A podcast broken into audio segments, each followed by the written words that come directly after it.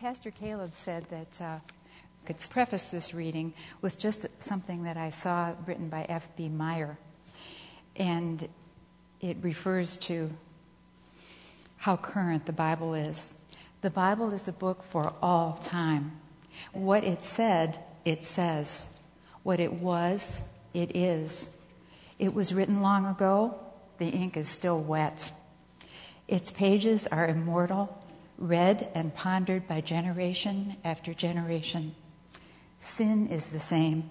Man is the same. God is the same. God's Word, the Bible, has living power. It is our Father's great message for the life of every day.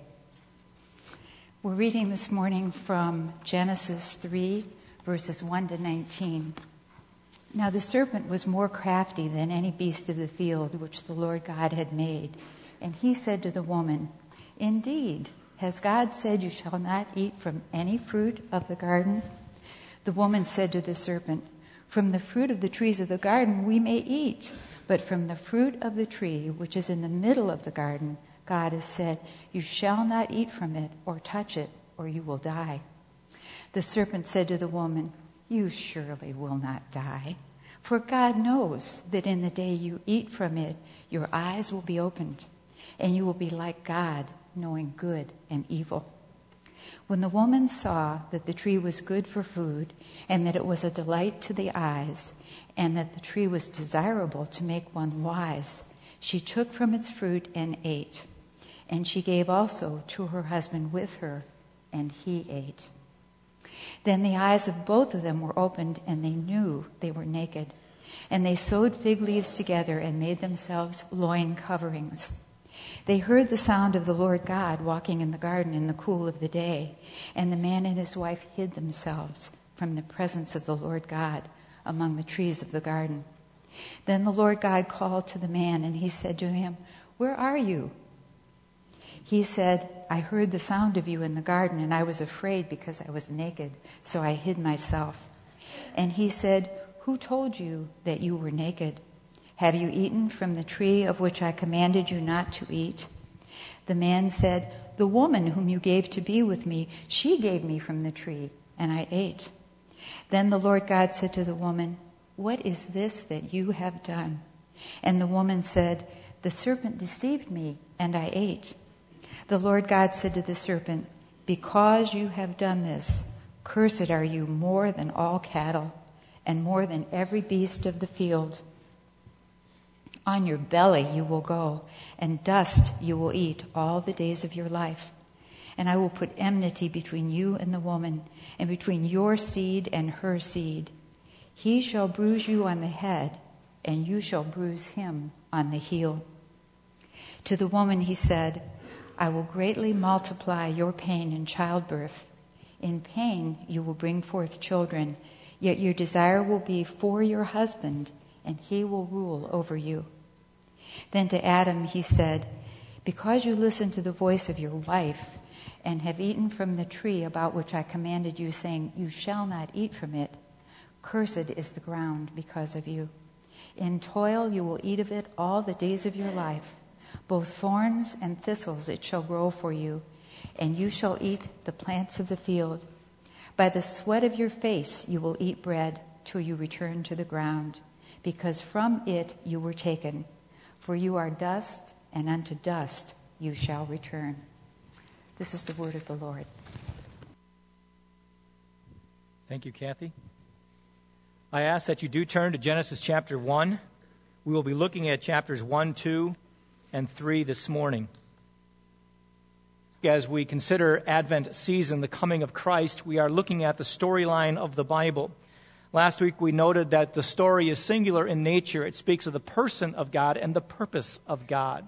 And there are various chapters, various subplots, as it were, but all of them contribute to this one idea concerning the person and purpose of God that He is the one from whom all things come, through whom all things come, and for whom all things come and exist.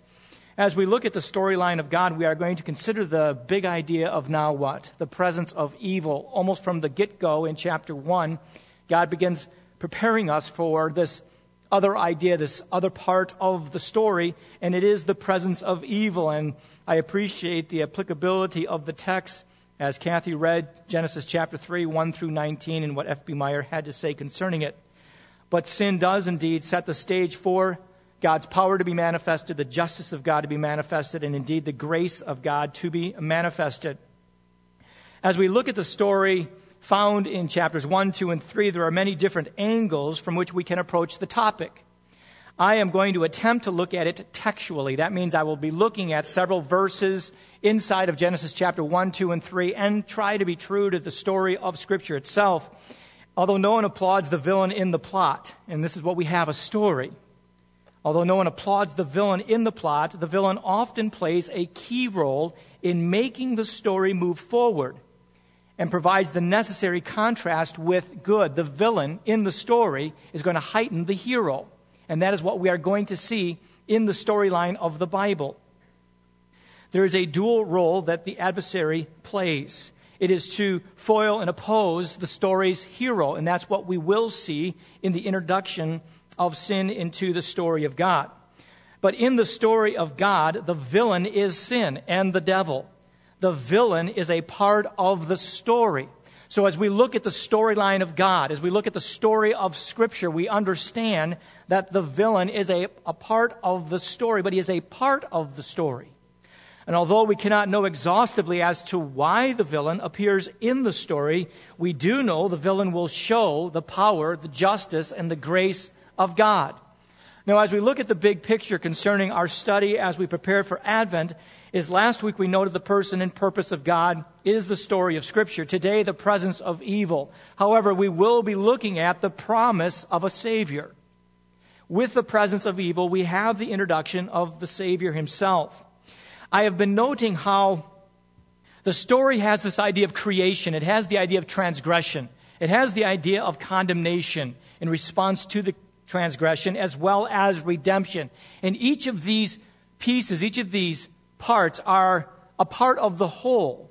They tell the story of God.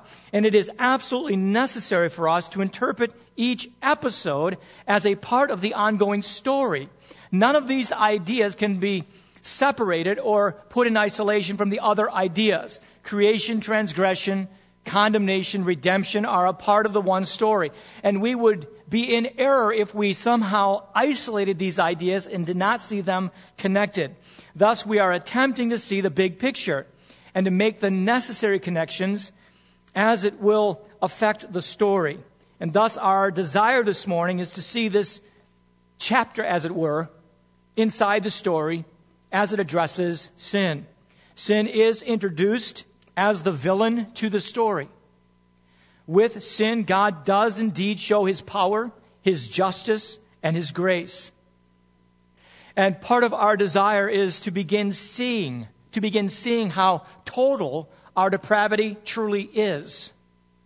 The rift between God and man is so vast as to disqualify humanity from ever hoping to achieve resolution apart from the divine initiative. Right from the beginning, when everything was, in a sense, idyllic and perfect, we sinned against God. And our depravity is so great that there is no possible way that we can achieve resolution apart from the divine initiative. So God must act. The narrative in chapters 2 and 3 is not interested in describing the situation as it were before the fall, but in explaining man's present plight. Why we suffer from frustration, toil, pain, and death. The manifold, profound troubles in human life all have their root in the one trouble of man's relationship to God. Because there is a rift between God and man, you and I live with problems. But my desire is to look at the text of Scripture itself and to see how the villain, sin itself, is part of this story. And thus, the first idea that I wish to point out is simply this that sin is a part of the story. Genesis 1 and 2, as I hope to show, presupposes chapter 3. We are being set up, as it were, for chapter 3 by the language of chapters 1 and 2. The picture inside of chapters 1 and 2 is indeed heavenly.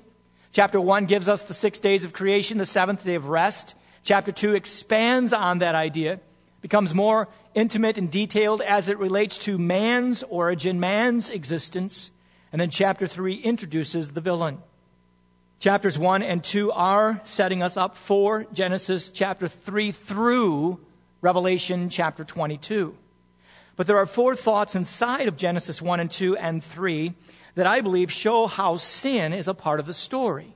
And I'm going to begin by turning your attention to chapter 1, verses 26 and 27. And again, what I'm wanting us to do is to enter into the story of Scripture.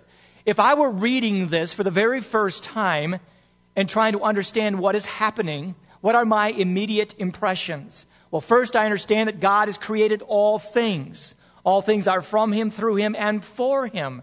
And everything inside of what He creates is for His glory.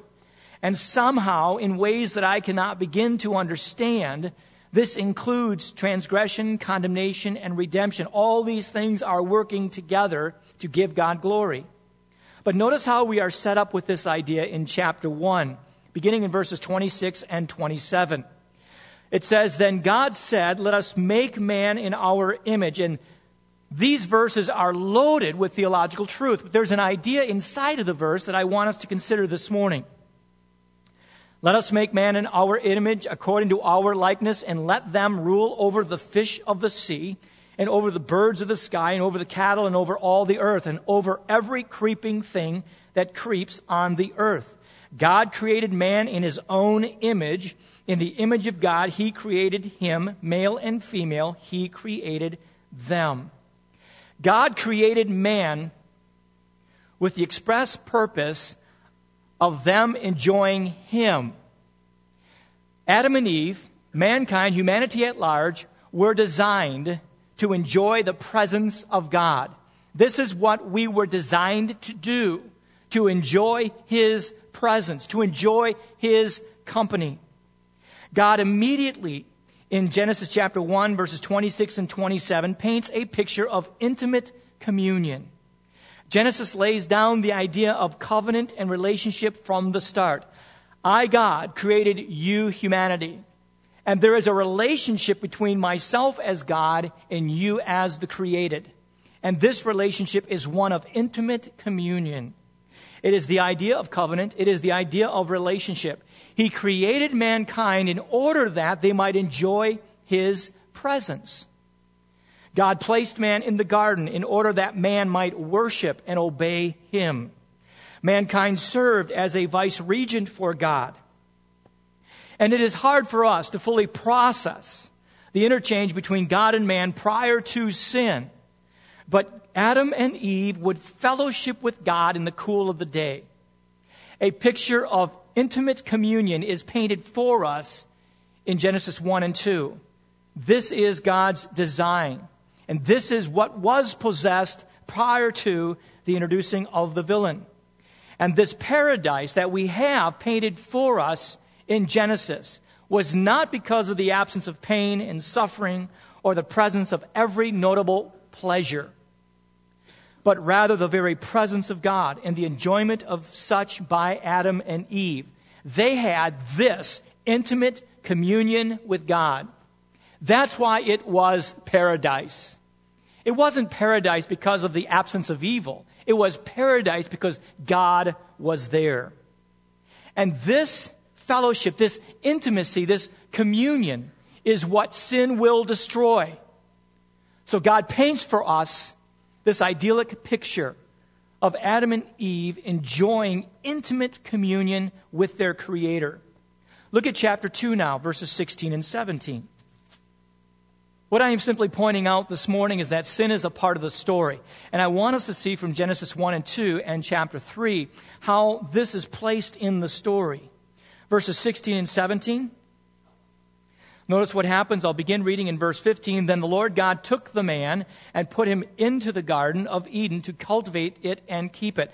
Chapter 2 is an expansion of what has already been stated in chapter 1. Verse 16 The Lord God commanded the man, saying, From any tree of the garden you may eat freely.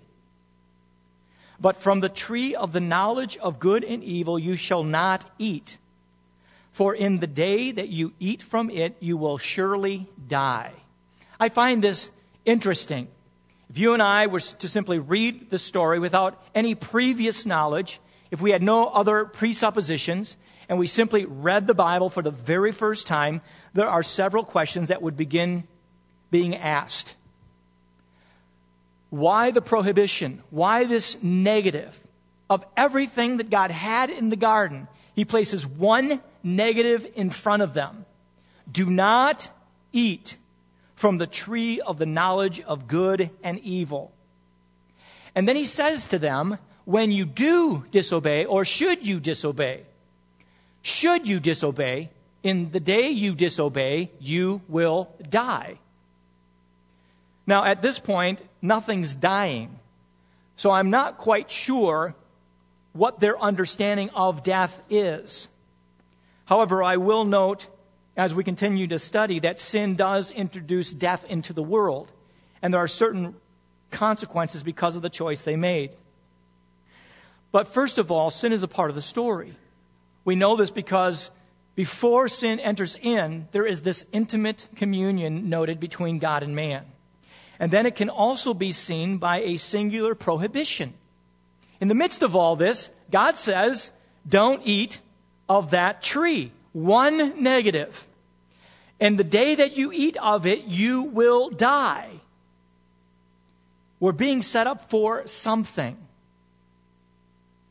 Genesis 2:15 and 16 imply that God led Adam to the garden personally, and this is in keeping with the unspoiled intimate relationship between Adam and his creator. They walked in the cool of the day. God places in the garden of Eden a test for Adam and Eve.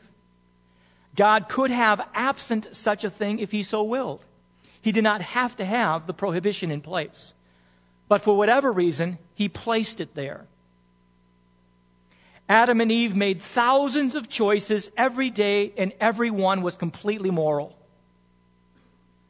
There was only one choice that would introduce death into the world, and it was to violate this singular prohibition. The test was to see whether or not they would obey God or their own desires. So the choice was in front of them. Adam and Eve were free both to sin and not to sin. And urged by the tempter, they exercised the freedom to sin. The seemingly insignificant act of eating fruit from the tree of knowledge of good and evil had the drastic repercussions of plunging the whole human race into sin. But from the very beginning of the story, God places in this perfect environment a negative, a test. The inference of God's commands in verses 16 and 17 is that God alone, and here's what I find fascinating God alone knows what is good for man, and that God alone knows what is not good for man. Everything that was good, God said, go ahead and do. And the one thing that was not good, God said, don't do. To enjoy the good, man must trust and obey God. If man disobeys, he will have to decide for himself what is good and what is not good. This is the issue. Who's going to determine for us, or for you, Adam and Eve? what is good and what is not good. If we want to believe that God is the one who determines what is good, we trust Him and obey Him. If we believe that we know what is good, then we rely on self. While to modern man such a prospect may seem desirable to the author of Genesis, it is the worst fate that could have befallen him. Only God knows what is good for man. Only God can know what is good. Before sin happens, God is already speaking of death. When we read the statement in Genesis 2:17, it presupposes we know what death is or that Adam and Eve had an idea as to what this entailed. So God is setting us up for the story.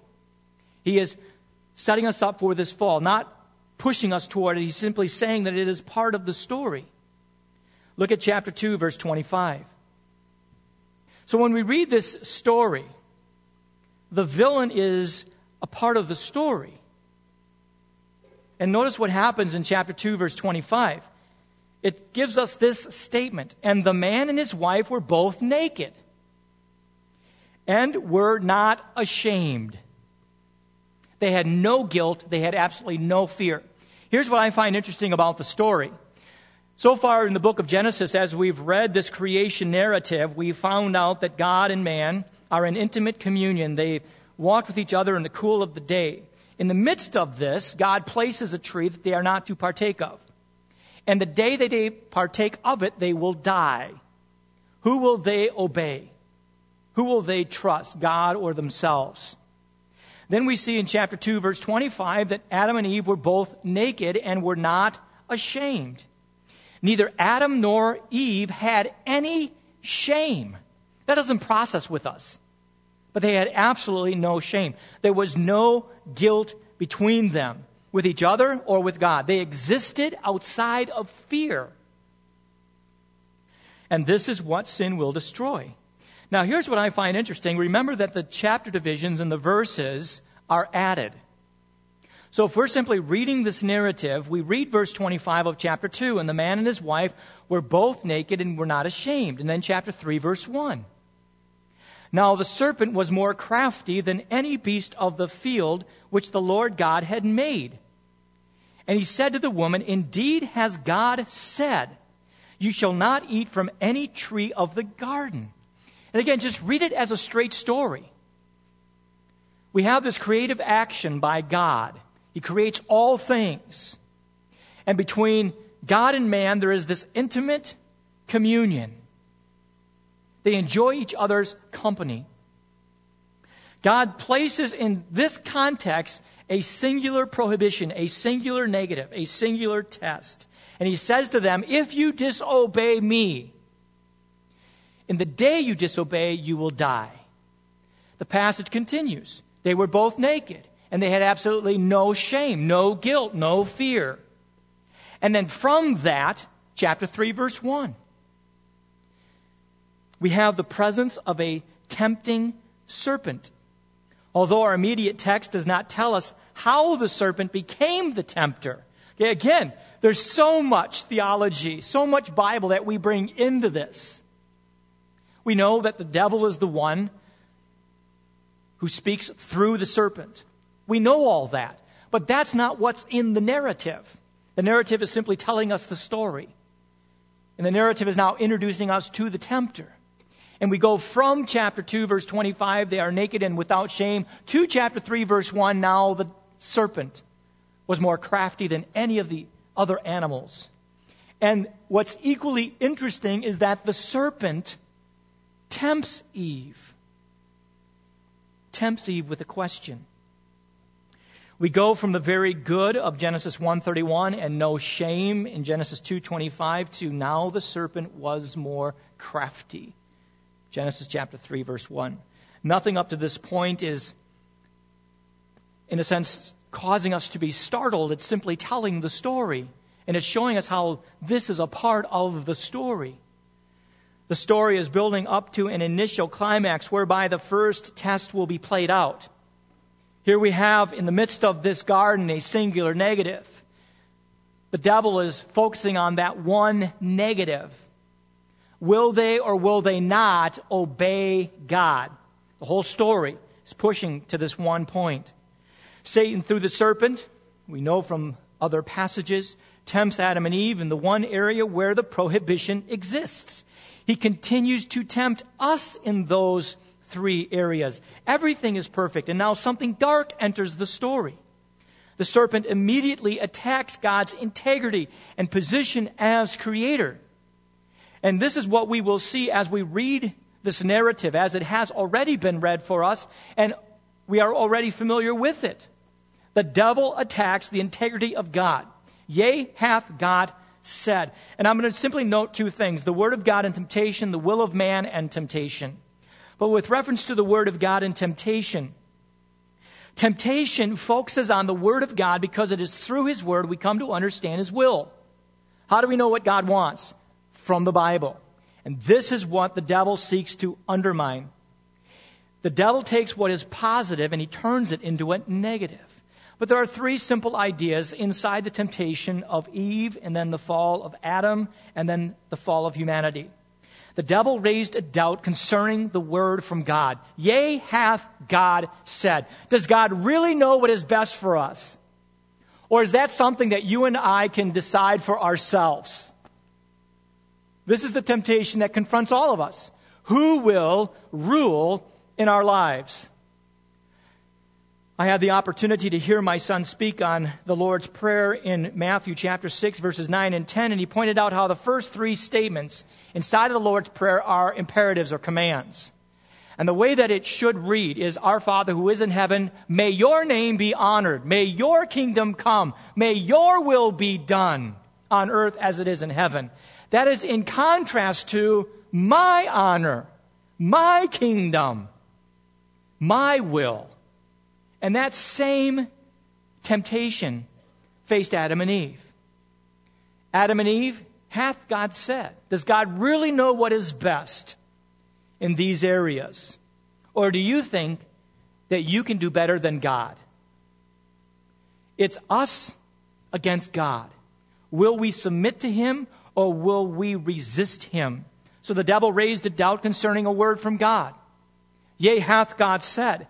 Eve distorts the word from God by adding to it. Not only can we not eat it, but we can't even touch it. As soon as we touch it, we're going to die, which was not true. And then finally, the devil denies what God said as being true. Notice what is stated in verse 4. The serpent said to the woman, You surely will not die. He emphatically rejects what God had said. And thus, he seeks to undermine the integrity of God. Does God know what is best for your life? And so the devil tempts Eve by attacking the Word of God. This singular negative, this one thing, this prohibition, the serpent is introduced to the story. And the serpent tempts Eve in that one area. And then notice how it plays out with the will of man and temptation. Verse 6 When the woman saw that the tree was good for food, and many have taught on this idea, and that it was a delight to the eyes, and that the tree was desirable to make one wise, she took from its fruit and ate. In that moment, she disobeyed God.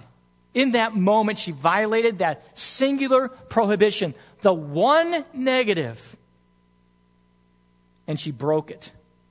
And then she gave also to her husband with her, and he ate. It's so amazing the simplicity in which Adam falls. Eve is tempted by the devil. Eve listens to the lie and buys into it. Adam, hey, eat this, it's good. he just, the story, the narrative is just, and he ate it. New Testament revelation tells us that Eve was deceived, but Adam wasn't deceived. He went in with his eyes open. It is the same pattern that we see all the time. The lust of the eyes, 1 John 2:16, we see the same pattern. The lust of the eyes, the woman saw it. The lust of the flesh, it was a delight to the eyes, the pride of life, desirable to make one wise. I know better than God. I know that he says that I shouldn't do this, but I know better than God. And if I do this, I'm going to be far happier than if I don't do it. We see the same thing in Joshua chapter 7, verse 21 with Achan and his sin at Jericho. We see it with David, King David, and Bathsheba in 2 Samuel 11, verses 2 through 4. It's the same pattern. Will we or will we not believe God?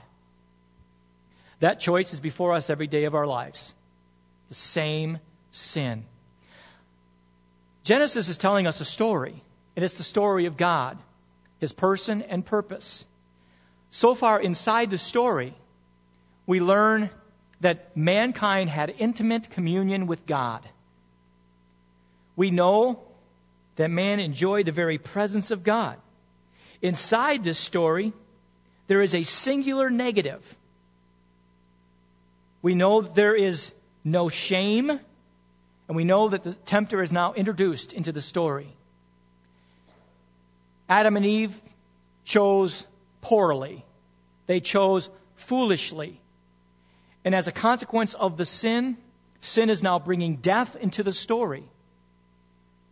What's interesting is that Genesis chapter 3 explains the human dilemma. Why are we the way we are? Sin. Genesis chapter 3, 1 through 7, we have already noted that Adam and Eve reject God's will. They reject God's will. Now, in the day that they rejected God's will and partook of the fruit and disobeyed Him, in that day, what happened? It says, In the day that you eat of it, you will die. From that day till this day, we've been dying. What does this death look like to the narrator? Death is self will. Death is rejecting God's will. When we sin, we die. And we die with self will. They rejected God's will and they died. In verse 7, notice what happens. Then the eyes of both of them were opened, and they now knew that they were naked. Before that they were naked, they had no shame. Now they knew they were naked, and now they had shame. They had guilt. They had fear. And here is their response to this new knowledge. It says, And they sewed fig leaves together and made themselves loin coverings. This is their attempt to undo what has just been done. And from that day till this, we continue to try every way apart from God to cover our nakedness, our shame, our fear, our guilt. So immediately inside the story, we see that sin brings death. This death is self will. This death is self rule. Death is living with this shame, it is living with this guilt. And we are always attempting to cover up our shame apart from God, and it isn't possible. Look at verses 8 through 10. They heard the sound of the Lord God walking in the garden in the cool of the day, and the man and his wife hid themselves from the presence of the Lord God among the trees of the garden. And again, remember that celebratory spirit that we saw earlier in chapters 1 and 2, where God, Adam, and Eve, when they'd hear him coming, there would be this great delight. God is here in our midst. Now, under self willing, self ruling, there is nothing but fear. They hid themselves. This is the condition of man. This is our condition. Then God asks them the question Who told you you were naked?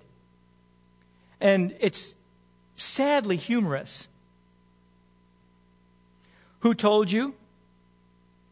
Did you eat from the tree? He asks the man. Did you eat from that tree? What does he do? It's the woman, but it's even more diabolical than that. It's not just the woman, it's the woman what? You gave me. All of us do that, don't we? It's not my fault. And it's not even my fault. It's not even her fault. It's your fault. Because you set this whole thing in motion. Had you not given me that crazy woman, did I just say that out loud? Had you not given me that woman, I would have not sinned. Then he goes to the woman. What does she do? It's the serpent. This is the death. It is the idea of rejecting God's will. It is the idea of attempting to cover our nakedness apart from God. It is hiding from God. It is the refusal to accept responsibility for our actions. We are always trying to shift blame. We have heard the statement that most people in prison are innocent. They all claim to be innocent.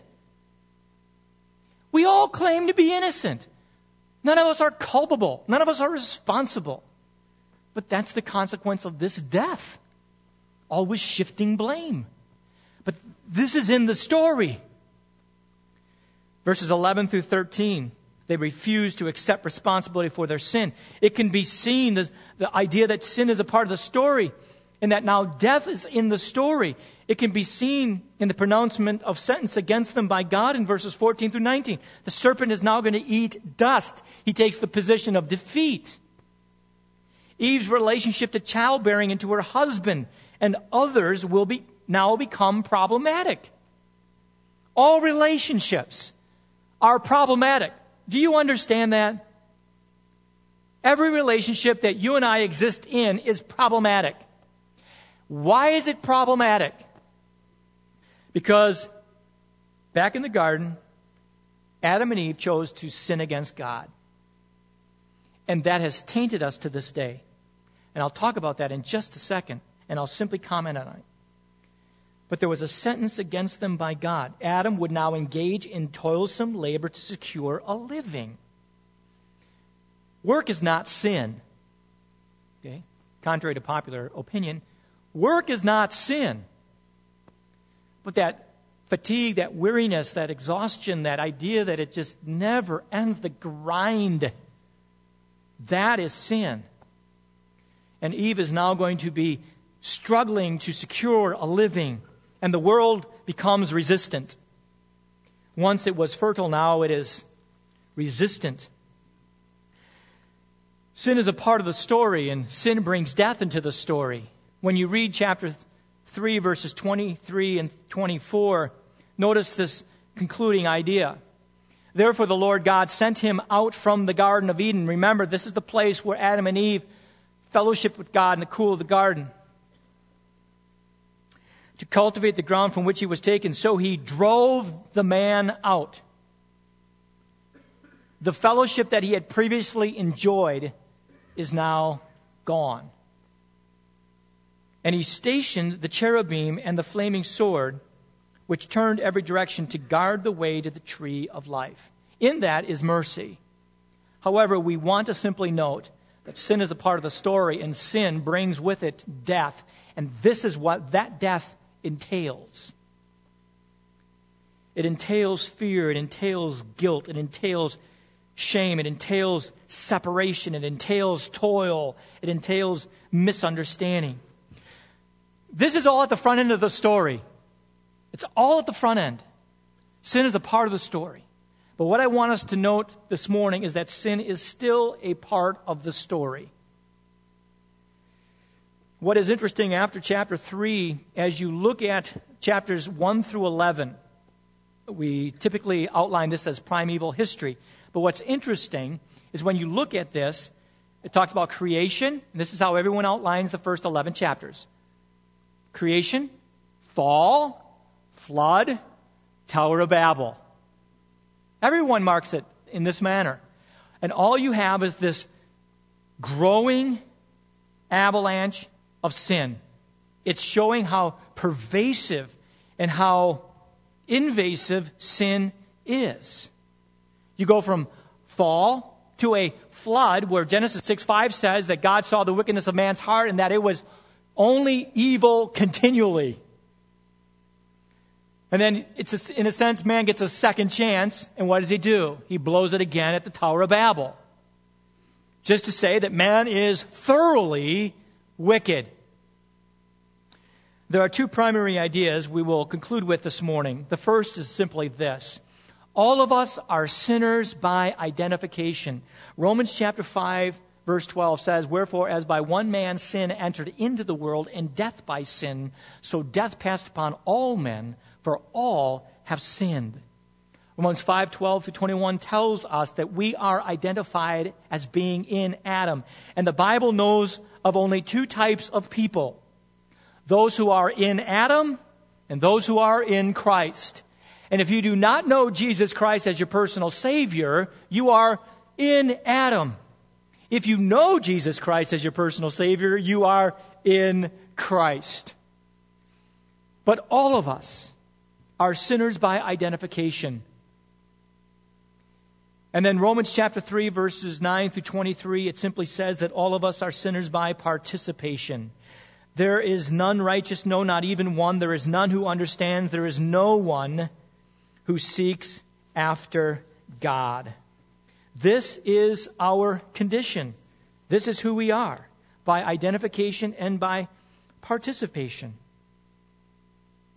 Although we might argue that it is unfair to be blamed for something we did not do, the Bible makes it equally clear that we are active participants in an open rebellion against the rule of God in and over our lives.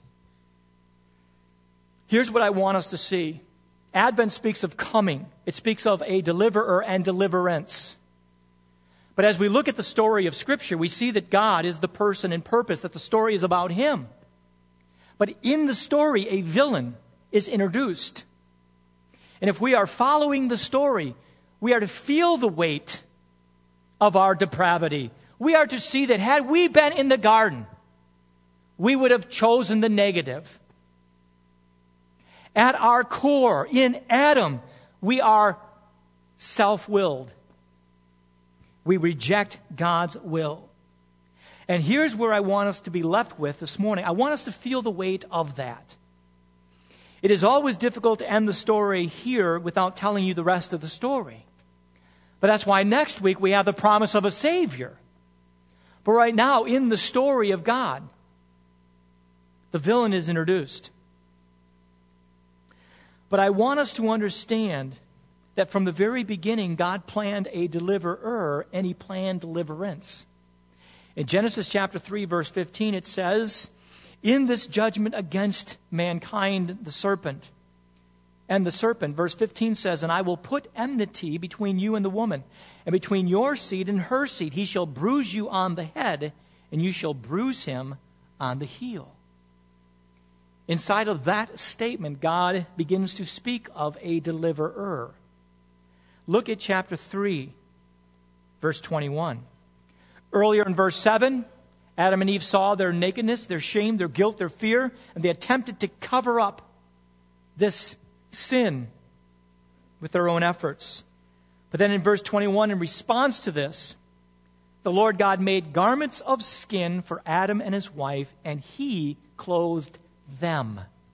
From the very beginning, God speaks of a deliverer and he speaks of deliverance. And that's what we will pick up with next week. But do you know, and I recognize that I am addressing a congregation that is primarily in Christ, but do you know that you are a sinner? Do you know what it was like to be in Adam? Do you remember the wickedness of your heart? Do you remember what it felt like to be separated from God? The shame, the guilt, the fear. This is a part of that story. If you do not know Christ as your personal Savior, then you are a sinner and you are separated from Him. It is my prayer that you will feel the separation, that it will be palatable, that you'll feel the shame and the fear and the guilt and that you will realize that God has provided a deliverer and deliverance. There is hope, and it is found only in God making a way. And that's what we'll pick up with next week. Would you please stand with me as we close in prayer? Father, we are looking at the big picture of Scripture. And in ways we cannot begin to understand, We've noted the villain. Sin is present. And tragically so, we chose self over you. We chose our will over your will. And we sinned. And Father, with that sin came guilt and shame. It came fear, and we have hidden from you ever since. Father, may we feel it. And Father, as we meditate on Advent, may we realize that you are going to send this deliverer. You are going to send deliverance, and may we long for it. May we yearn for it.